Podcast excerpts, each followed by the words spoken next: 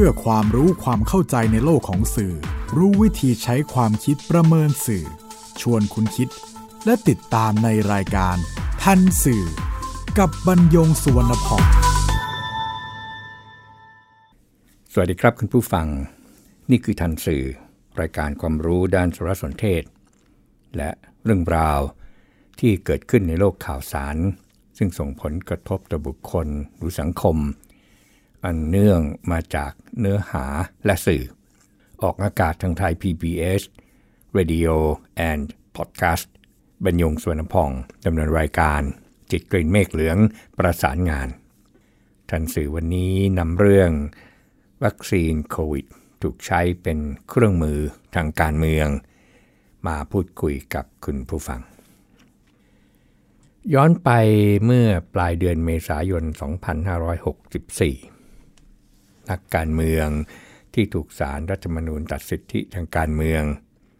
กล่าวเชิงตำหนิการจัดหาวัคซีนว่าไฟเซอร์เคยเสนอขายวัคซีนให้ไทย 13 ล้านโดส ในราคาพิเศษ ไม่ต้องใช้เงินซื้อ มีวัคซีนให้ใช้ก่อน ค่อยจ่ายที่หลัง เสนอรัฐบาลไทยไปสี่รอบ แต่ถูกปฏิเสธ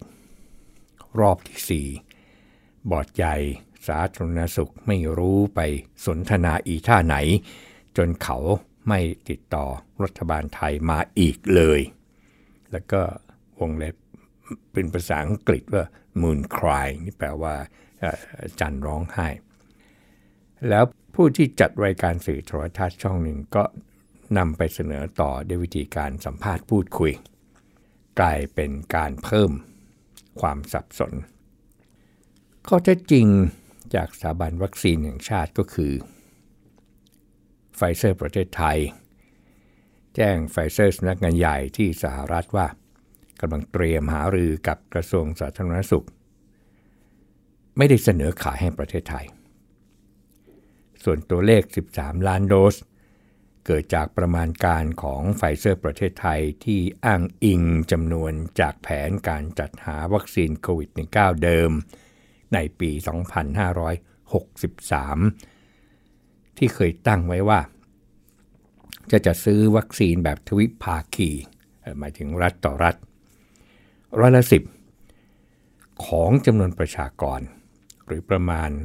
6.5 ล้านคน คนละ 2 โดส รวมประมาณ 13 ล้านโดส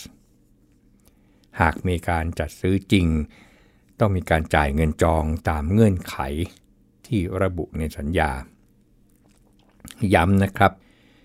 หากมีการจัดซื้อจริง ต้องมีการจ่ายเงินจองตามเงื่อนไขที่ระบุในสัญญา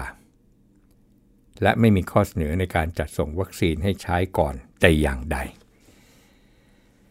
ซึ่งที่ผ่านมาไฟเซอร์ได้น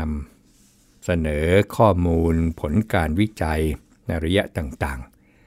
รวมถึงผลการใช้จริงในต่างประเทศ แก่สถาบันวัคซีนแห่งชาติ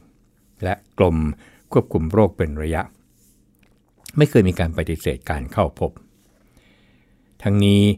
ผลการศึกษาเพิ่มเติมของบริษัท ก็แสดงให้เห็นว่า การจัดเก็บและการขนส่งวัคซีนทำได้สะดวกขึ้น แล้วก็มีข้อมูลสนับสนุนว่า วัคซีน สามารถใช้ได้ในเด็กอายุ 12 ปีขึ้นไป รวมทั้งเงื่อนไขที่บริษัทสามารถส่งวัคซีนให้ไทยได้ ภายในปี 2564 จึงมีการเจรจาต่อเนื่อง เพื่อจองซื้อวัคซีนจากไฟเซอร์ โดยมีเป้าหมายให้ครอบคลุม ประชากรในกลุ่มอายุดังกล่าว และใช้กับกลุ่มประชากรอื่นได้อีกส่วนหนึ่งด้วย นั่นจากสถาบันวัคซีนแห่งชาติ ทีนี้ข้อเท็จจริงจากไฟเซอร์ประเทศไทย โดยฝ่ายสื่อสารองค์กรเมื่อ 5 พฤษภาคม 2564 กล่าวถึงข้อความเกี่ยวกับวัคซีน 19 ของไฟเซอร์ BioNTech ในประเทศไทย จากหลายแหล่งข่าวและสื่อออนไลน์หลายแห่ง บริษัทขอชี้แจงข้อเท็จจริงและการดำเนินงาน รวมถึงจุดยืนของบริษัทดังนี้ 1. ไฟเซอร์มุ่งมั่นและยืนหยัดที่จะให้ความร่วมมือกับรัฐบาลในประเทศต่างๆ เพื่อให้คนทั่วโลก รวมถึงประชาชนชาวไทย สามารถเข้าถึงวัคซีน 19 ของเราได้อย่างเท่าเทียมกัน 2. ในภาวะการระบาดขณะนี้ไฟเซอร์จำเป็นต้องมุ่งจัดลำดับความสำคัญในการส่งมอบวัคซีน ผ่านหน่วยงาน รัฐบาลแห่งชาติเท่านั้น ข้อนี้เนี่ยมีสองนัยยะก็คือ 1 ก็คือลำดับความสำคัญ ในมุมมองของไฟเซอร์เขานะครับว่าเขาจะให้ใครก่อนใครหลัง กับรัฐบาลแห่งชาติคือรัฐต่อรัฐ ไม่ติดต่อเอกชนหรือนายหน้าต่าง 3. ขณะนี้ไฟเซอร์อยู่ระหว่างการทำงานและหารืออย่างต่อเนื่องกับกระทรวงสาธารณสุข เพื่อเตรียมการจัดหาวัคซีนโควิด -19 ให้ประชาชนชาวไทย และ 4. บริษัทไม่มีนโยบายจัดจำหน่ายวัคซีนโควิด -19 ผ่านตัวแทน หรือตัวกลางใด ๆ ทั้งนี้จนถึงปัจจุบันไม่เคยมีการนำเข้าวัคซีนโควิด -19 ผ่านสำนักงงานในประเทศไทย แต่อย่างใดทั้งสิ้น ก็ฝ่ายสื่อสารองค์กร บริษัทไฟเซอร์ ประเทศไทยจำกัด หลังการถแถลงข้อเท็จจริงก็ไม่มีการแก้ข่าว หรือการขอโทษจากนักการเมืองซึ่งถูกศารรัฐธรรมนูญตัดสิทธิ์ ทางการเมืองแต่ประการใด ต่อมาครับไม่ทันสัปดาห์ วัคซีนที่ AstraZeneca Pharmaceutical Industry แห่งสหรัฐอาณาจักร ว่าจ้างสยามไบโอไซด์ดำเนินการผลิต ก็ถูกนักการเมืองเนี่ยโจมตีอย่างหนัก หลายคนเลยนะครับ ทั้งไม่ผ่านการรับรองจากองค์การอนามัยโลก ทั้งเป็นวัคซีนที่ไม่ได้คุณภาพ ทั้งการที่กระทรวงสาธารณสุขไม่สั่งวัคซีนชนิดอื่น ซึ่งมีคุณภาพดีกว่ามาฉีดให้คนไทย ใช้คำว่าคุณภาพดีกว่ามาฉีดให้คนไทย ทั้งเป็นการผูกขาด และแม้ผูกขาด ก็อาจมีปัญหาส่งมอบให้กระทรวงสาธารณสุขได้ไม่ทัน แล้วก็อีกหลายเรื่องครับขณะที่สื่อมวลชนก็นำเสนอข่าวนี้แบบต่างที่ต่างทาง สื่อมวลชนในที่นี้ไม่ใช่ทุกสื่อ เพียงแต่ว่ามีแน่นอนที่ นำเสนอข่าวจากนักการเมืองพูดมาอย่างไรก็เสนอไปตามนั้น ไม่ได้มีการนำเสนอว่า เออ แล้วกระทรวงสุขว่าไง แล้วสถาบันวัคซีนแห่งชาติว่าไง แล้วกรมอนามัยหรือหน่วยงานของรัฐที่เกี่ยวข้อง หรือแม้แต่สบคว่าอย่างไร มันก็ทำให้เกิดความเข้าใจผิด และความเข้าใจผิดนี้ก็นำไปสู่ การขาดความเชื่อมั่น ต่อคุณภาพของวัคซีนหลัก และการบริหารจัดการระบบสาธารณสุขของไทย โดยเฉพาะเมื่อโควิด -19 กลับมาระบาดใหญ่ จนส่งผลกระทบต่อแผน การจัดหาวัคซีนที่วางไว้เดิม ปี 2563 นั้นวางไว้อย่างหนึ่งว่าคงจะไม่หาเงินมาซื้อวัคซีนเนี่ยนะครับ แล้วฉีดทุกคน ก็จะฉีดจำนวนหนึ่ง ก็เริ่มจากกลุ่มเสี่ยงต่างๆ ไปอย่างนั้นนี่นะครับ แต่พอถึงปี 64 คือช่วงพฤษภาคมนี่นะปลายเมษาพฤษภามันอีกเรื่องหนึ่งเลยแหละครับ ข้อเท็จจริงจากบริษัทแอสตราเซเนกาประเทศไทยจำกัดเมื่อ 9 พฤษภาคม 2564 ชี้แจงว่า โรงงานสยามไบโอไซน์ได้รับการอนุมัติจากสำนักงงานคณะกรรมการอาหารและยา ให้เป็นสถานที่ผลิตวัคซีน ป้องกันโควิด -19 ของแอสตราเซเนกาและผ่านการตรวจสอบมาตรฐานคุณภาพตามเกณฑ์ข้อกำหนดของกรมวิทยาศาสตร์การแพทย์ กระทรวงสาธารณสุข ทั้งองค์ประกอบทางเคมีและความปลอดภัย ล่าสุดได้ผ่านเกณฑ์การตรวจสอบคุณภาพจากห้องปฏิบัติการวิเคราะห์ของแอสตราเซเนกาทั้งในยุโรป และสหรัฐอเมริกาเรียบร้อยแล้ว จึงมีความพร้อมที่จะส่งมอบวัคซีนป้องกันโควิด -19 ชุดแรกให้ประเทศไทยในเร็วๆนี้ ในเจมส์ทีคประธานแอสตราเซเนกาประเทศไทย อธิบายเพิ่มเติมการตรวจสอบคุณภาพ มาตรฐาน และความปลอดภัยในกระบวนการผลิต และจัดส่งแต่ละรุ่นการผลิตรวมกันมากกว่า 60 ครั้ง นับ ตั้งแต่เริ่มกระบวนการผลิต ไปจนถึงการฉีดวัคซีน รวมทั้งการประกันคุณภาพในทุกขั้นตอน ควบคู่กับการทำงานอย่างใกล้ชิดกับสำนักงงานคณะกรรมการอาหารและยา กรมวิทยาศาสตร์การแพทย์ บริษัทเจนหนักถึงความกังวลใจและคำถามต่างๆ ที่เกิดขึ้นเกี่ยวกับความปลอดภัยและความพร้อม ในการจัดหาวัคซีน เพื่อช่วยเหลือประชาชนชาวไทย และประชากรในภูมิภาคเอเชียตะวันออกเฉียงใต้ ให้สามารถต่อสู้กับวิกฤตการแพร่ระบาดของโควิด -19 ที่เลวร้าย ประธานแอสตราเซเนกาประเทศไทยยังกล่าวถึงผลการทดลองทางคลินิกให้ ในผู้เข้าร่วมการทดลอง 60,000 คน อันทำให้แอสตราเซเนกาเป็นหนึ่งในวัคซีนที่ได้รับการอนุมัติจากองค์การอนามัยโลก ให้ใช้ในกรณีฉุกเฉินกว่า 70 ประเทศทั่วโลก ย้ำคำว่ากรณีฉุกเฉินนะครับ ปกติวัคซีนเนี่ยถ้าหากว่ามันไม่เสถียรไม่ปลอดภัยจริง ๆ จะไม่มีการอนุมัติให้ใช้นะครับ แล้วก็มีการฉีด ให้ประชากรหลายสิบล้านคนทั่วโลก อันแสดงให้เห็นว่า ผู้รับวัคซีน สามารถทนต่อผลข้างเคียงของวัคซีนได้ดี และวัคซีนยังช่วยป้องกันอาการเจ็บไข้ได้ป่วยจากโรคโควิด -19 ในทุกระดับความรุนแรงด้วย การชี้แจงนี้ ไม่มีนักการเมืองคนไหนนะครับ ออกมายอมรับแก้ไขข่าว แล้วก็ยังคงมีการให้ข่าวในลักษณะที่เสียดสีหรือให้ร้ายต่อไป หนึ่งในข่าวที่ส่งผลกระทบรุนแรงก็คือผู้เสียชีวิตจากอาการทางระบบประสาทหลังฉีดวัคซีน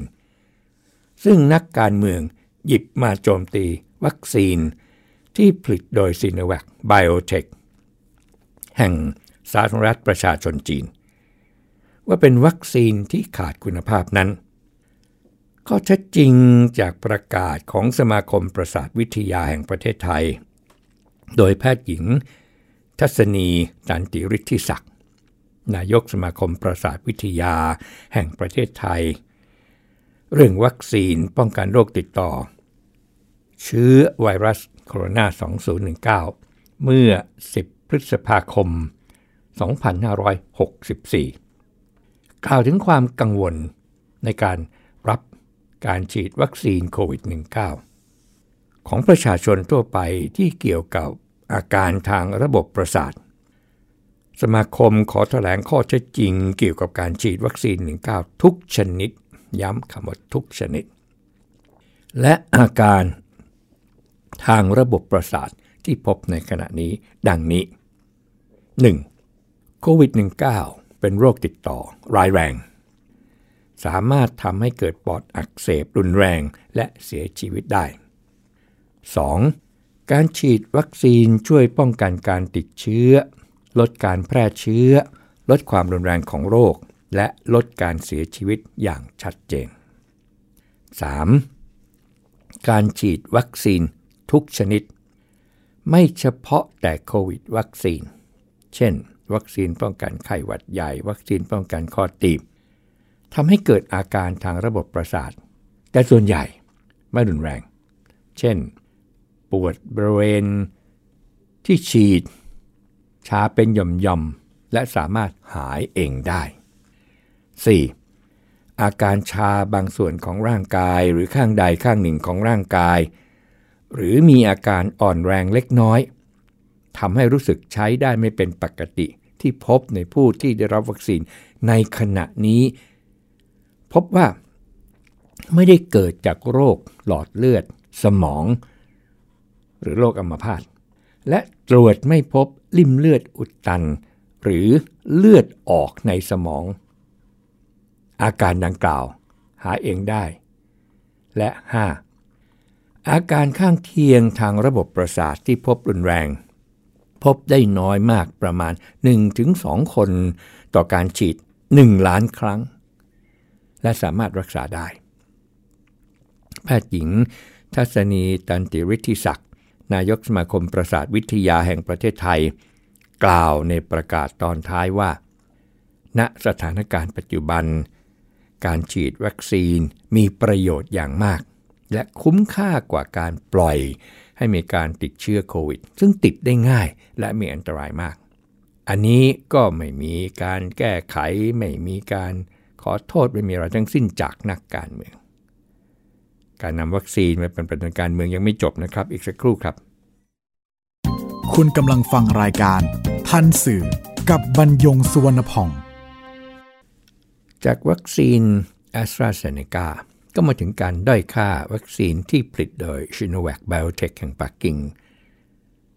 สาธารณรัฐประชาชนจีน ซึ่งเกิดขึ้นในช่วงที่รอ การรับวัคซีนแอสตราเซเนกากระทรวงสาธารณสุขจึงนำวัคซีนซโนแวคจากจีนมาฉีดให้กลุ่มเสี่ยงไปก่อน รวมทั้งสมาชิกสภาผู้แทนรัศดรหรือสอสอ และสสผู้หนึ่งเมื่อ 27 พฤษภาคม 2564 ได้ทวีตข้อความ หลังรับการฉีดวัคซีนว่า สสพลังประชารัฐ และสสรัฐบาลได้ฉีดแอสตราเซเนกาครับ เจ้าหน้าที่จะถามสสก่อนว่า เป็นสสพักไหน ถ้าเป็นพักฝ่ายค้าน เจอซิโนแวคครับ ข้อความดังกล่าวก็สื่อความหมายว่าวัคซีนซิโนแวคจากจีน มีคุณภาพต่ำข้อเท็จจริงก็คือวัคซีนที่ใช้ในการฉีดสสทุกคนคือซิโนแวคไม่ใช่แอสตราเซเนกาเพราะสยามไบโอไซเอนซ์ยังอยู่ในระหว่างการผลิตและบรรจุ ยังไม่ได้ส่งมอบวัคซีนแอสตราเซเนกาในไทย เพื่อส่งต่อให้ทางการไทย แต่ข้อความนี้ก็ถูกรีทวีตไปแล้วกว่า 20,000 ครั้ง และสสคนนี้ก็ไม่ได้ออกมาขอโทษหรือแก้ไขข่าวแต่ประการใด กรณีเดียวกันนี้ มีคนไทยในสวีเดน ได้นำเข้าข้อความบอกเล่าชีวิตในสวีเดนช่วงที่โควิดระบาดว่า หากติดเชื้อต้องดูแลตัวเอง วัคซีนอยู่ไหนก็ไม่รู้ ได้แต่ก้มหน้าก้มตาจ่ายภาษีเกือบร้อยละ40 ของเงินเดือน ถึงอย่างนั้น ก็ไม่มีใครลุกขึ้นมาด่าล้างโลก เพราะด่าไปก็ช่วยอะไรไม่ได้ รัฐบาลเขาก็ทำเต็มที่ตามแบบของเขา ไม่โทษกัน ไม่ตำหนิกันจนคนทำงานหมดกำลังใจ ก็ปรากฏว่าโพสต์นี้ถูกทัวลง ทัวก็เป็นภาษาที่เราคุ้นเคยกันแล้วนะครับ ด้วยถ้อยคำหยาบคายอย่างน่าตกใจ ประเด็น ที่ยังคงนำมาใช้เป็นเครื่องมือตอกย้ำในทางการเมือง คือการผูกขาดวัคซีนหลักเพียง 2 ตัว ไม่กระจายออกไปประการหนึ่ง และการชูไฟเซอร์จากสหรัฐอเมริกาที่ไทยไม่ได้นำเข้ามาว่าดีที่สุดอีกประการหนึ่ง สสผู้หนึ่งเมื่อ 6 พฤษภาคม 2564 ทวีตว่า วัคซีนโควิดของบริษัทไฟเซอร์ เข้ามาประเทศไทยแล้ว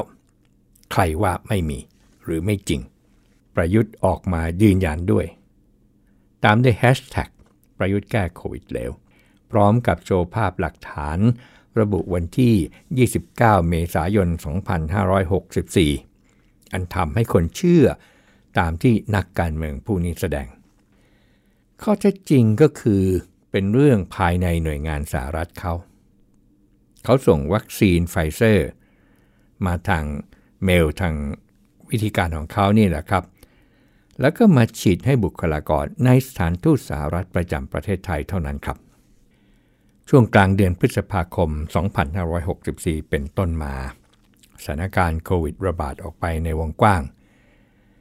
เกิดคลัสเตอร์ขึ้นหลายแห่ง ทั้งจากโรงงาน ตลาด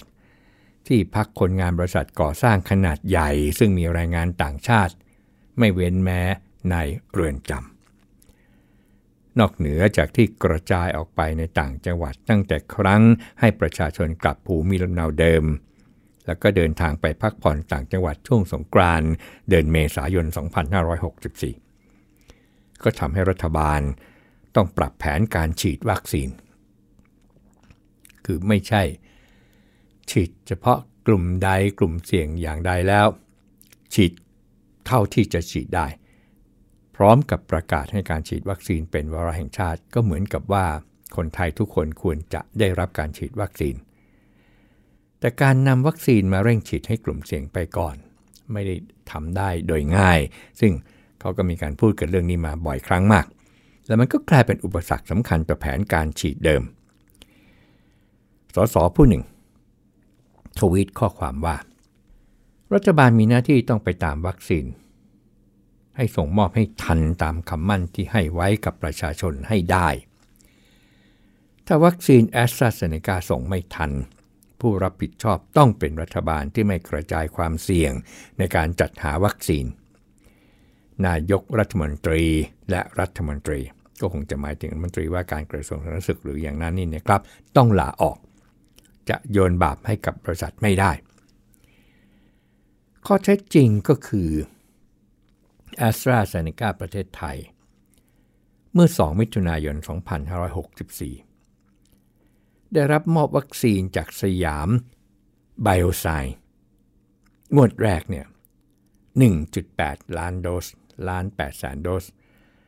อันทำให้นักการเมืองคนดังกล่าว ทวีตใหม่ว่า ผมยังเชื่อว่าเดือนมิถุนายน วัคซีนแอสตราเซเนกาเนี่ยน่าจะส่งมอบได้นะ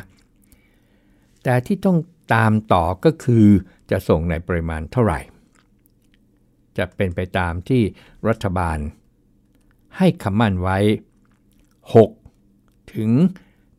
8.5 ล้านโดสได้หรือไม่ ไม่มีคำขอโทษหรือไม่มีอะไรทั้งสิ้น เพราะว่าสยามไบโอไซน์ก็ส่งให้ได้ตามกำหนดเวลา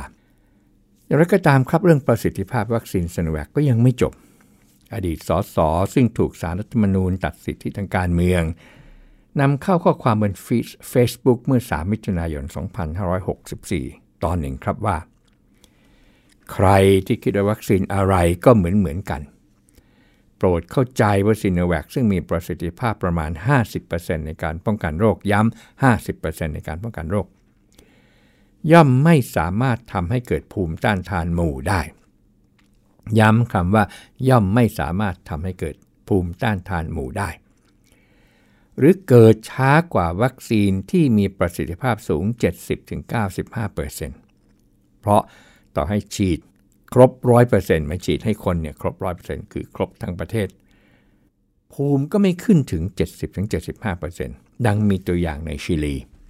ที่ปูพรมฉีดสนแวคให้ประชาชนเกิน 60%ไปแล้ว แต่กลับเจอระบาดระลอกใหม่ ในขณะที่อิสราเอลสหรัฐ ฉีดวัคซีนให้ประชากรด้วยอัตราใกล้เคียงกัน และไม่เจอระบาดซ้ำเพราะฉีดไฟเซอร์ และก็โมเดอร์นาเป็นหลัก ข้อเท็จจริงจากนายแพทย์ศุภกิจ ศิริลักษณ์อธิบดีกรมวิทยาศาสตร์การแพทย์ก็คือ ตัวเลขประสิทธิภาพรวมของวัคซีนซิโนแวคร้อยละ 50.4 เกิดจากการทดลองระยะ 3 โดยสถาบันบูตันตัน ประเทศบราซิล ก็เรียกว่า Instituto บูตันตัน ที่ประกาศเมื่อ 11 มกราคม 2564 ว่า เป็นการทดสอบทางคลินิกที่ทดลองในพื้นที่ที่มีการระบาดสูง โดยอาสาสมัครกลุ่มใหญ่ เป็นบุคลากรทางการแพทย์ ซึ่งมีโอกาสติดเชื้อมากกว่าคนปกติทั่วไป รวมทั้งอาสาสมัครกลุ่มเสี่ยงที่เป็นผู้สูงอายุ โดยมีข้อมูลชุดหนึ่ง ที่พบว่าสามารถป้องกันอาการป่วยได้ร้อยละ 78 หมายความว่าอาจจะพบผู้ติดเชื้อ แต่ไม่แสดงอาการจำนวนหนึ่ง ทั้งนี้กลุ่มที่ได้รับการฉีดวัคซีน ไม่พบผู้ใดมีอาการป่วยหนักที่ต้องใช้เครื่องช่วยหายใจสูงถึง 100%ตัวเลขเดียวกัน แต่นำมาพูดแบบไหนล่ะครับ มาพูดแบบไหนล่ะครับ ครับนับแต่การเกิดระบาดของเชื้อไวรัสโคโรนา 2019 เมื่อต้นปี 2563 จนถึงการระบาดใหญ่ตั้งแต่ปลายเมษายน 2564 หนักหน่วงที่สุดคือเดือนพฤษภาคม ก็ทำให้ภาครัฐเนี่ยต้องปรับแผนป้องกัน โดยให้การฉีดวัคซีนแก่คนไทยเป็นวาระแห่งชาติ แต่ที่ควบคู่กันคือมีผู้ใช้วัคซีนป้องกันโควิด -19 เป็นเครื่องมือทางการเมืองในการบ่อนทำลายฝ่ายตรงข้าม แต่ประเด็นอยู่ที่การนำวัคซีน ซึ่งเป็นเรื่องที่เกี่ยวข้องกับชีวิตมนุษย์ ไปทำให้สังคมเกิดความสับสนและเกรงกลัวต่อวัคซีนที่ควรเป็นเครื่องป้องกันชีวิตสำคัญ นอกเหนือจากการระมัดระวังตนเองที่ต้องกระทำอยู่แล้ว ไม่เพียงเท่านั้น ยังมีการบั่นทอนกำลังใจบุคลากรทางการแพทย์ ที่เหน็ดเหนื่อยจากการทำงาน อย่างที่ไม่เคยปรากฏมาก่อน แล้วต้องมาตามชี้แจงหลายเรื่องที่ไม่เป็นความจริง ด้วยเหตุนี้ครับ จึงพบวลีในสื่อสังคม บ่อยๆ ที่ว่า มือไม่พาย เอาเท้า ราน้ำครับพบกันใหม่ในทันสื่อไทย PBS Radio and Podcast บรรยงสวนพอง สวัสดีครับ ติดตามรายการทันสื่อได้ทางไทย PBS Podcast เว็บไซต์ thaipbspodcast.com แอปพลิเคชัน Thai PBS Podcast และ YouTube Channel Thai PBS Podcast